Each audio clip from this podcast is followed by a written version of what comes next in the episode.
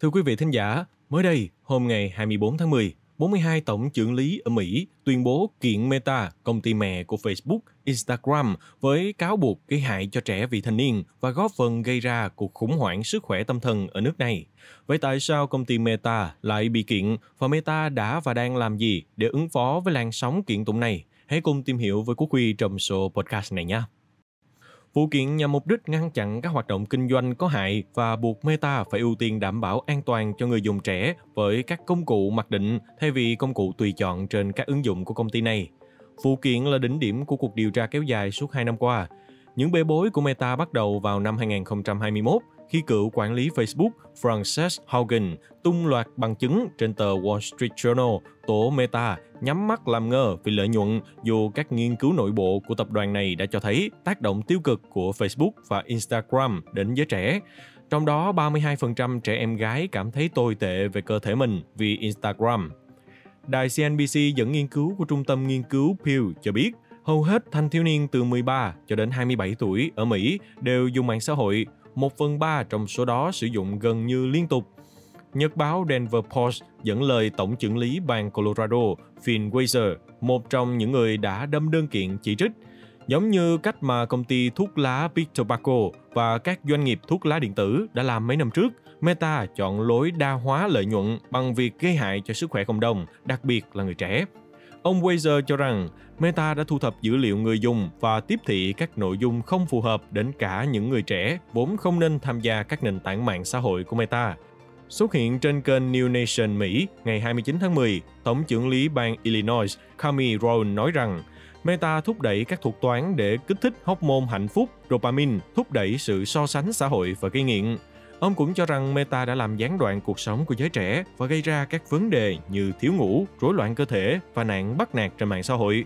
Đáp lại các lời chỉ trích, Meta tuyên bố họ đang nỗ lực cung cấp một môi trường an toàn hơn cho thanh thiếu niên và bày tỏ thất vọng vì các tổng trưởng lý đã kiện công ty này thay vì hợp tác hiệu quả với các công ty trong toàn ngành công nghệ để tạo ra các tiêu chuẩn rõ ràng phù hợp với lứa tuổi cho nhiều ứng dụng mà thanh thiếu niên đang sử dụng. Như ông Raul đã phản bác, nếu họ thực sự muốn sử dụng các công cụ an toàn cho trẻ em, hãy đưa ra các tính năng nào đó để ngăn chặn tính chất gây nghiện của những lập trình này. Những nền tảng này đã hủy hoại cả một thế hệ, nó gây ra những vấn đề như trầm cảm, lo lắng, ý định tự tử. Theo Tổ chức Biên giới Điện tử, vào tháng 4 năm 2023, đạo luật bảo vệ trẻ em trên mạng xã hội đã được giới thiệu tại Thượng viện Mỹ nhằm thiết lập các hướng dẫn bảo vệ trẻ vị thành niên trên mạng xã hội. Dự luật quy định bất kỳ ai dưới 13 tuổi dùng mạng xã hội là bất hợp pháp trẻ vị thành niên trên 12 đến dưới 18 tuổi cần có sự đồng ý của phụ huynh, người giám hộ để tham gia. Dự luật cũng cấm các mạng xã hội sử dụng dữ liệu của trẻ vị thành niên để cung cấp thông tin cho thuật toán đề xuất nội dung. Do đó, dự luật yêu cầu các nền tảng phát triển hệ thống xác minh độ tuổi của người dùng cũng như tư cách của cha mẹ hoặc người giám hộ. Tuy nhiên, tổ chức này bày tỏ lo ngại vì các phương pháp xác minh độ tuổi hiện nay chưa đủ tin cậy, đồng thời đạo luật có thể xâm phạm quyền riêng tư và bảo mật dữ liệu của mỗi người. Theo trang tin Social Media Today, cách bảo vệ trẻ tốt nhất vẫn là thông qua giáo dục kiến thức và các cuộc trò chuyện cởi mở giữa cha mẹ và con cái. Hiệp hội Tâm lý Mỹ APA ước tính có khoảng 4,9 tỷ người dùng mạng xã hội trên toàn thế giới trong năm 2023 và cho biết mạng xã hội đã gắn liền với cuộc sống của những thanh thiếu niên lớn lên cùng công nghệ.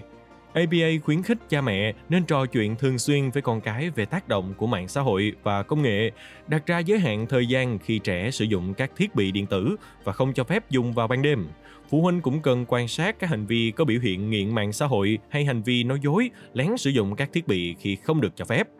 Trang tư vấn về kinh doanh và tiếp thị số Market Splash nhận định, an toàn trên mạng xã hội đối với trẻ em không phải là nỗ lực một lần mà là một quá trình liên tục.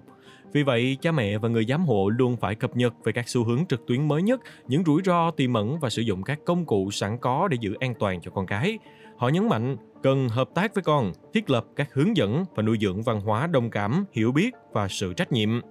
APA nêu thực tế là bên cạnh những tác động tiêu cực, mạng xã hội cũng có thể đóng vai trò tốt khi khuyến khích kết nối mọi người. Ví dụ những thanh thiếu niên đang bị căng thẳng hoặc bị cô lập có thể thực hành giao tiếp trên mạng xã hội để có thể hòa nhập với cuộc sống bình thường. Mạng xã hội cũng giúp trẻ hiểu hơn về bản thân, tìm hiểu các thông tin, tham gia các sự kiện xã hội. Quý vị nghĩ sao về những thông tin trên? Hãy để lại ý kiến của mình bằng cách bình luận bên dưới nha. Cảm ơn quý thính giả đã lắng nghe show podcast này. Đừng quên theo dõi để tiếp tục đồng hành cùng với podcast Báo Tuổi Trẻ trong những số lần sau. Còn bây giờ, xin chào và hẹn gặp lại.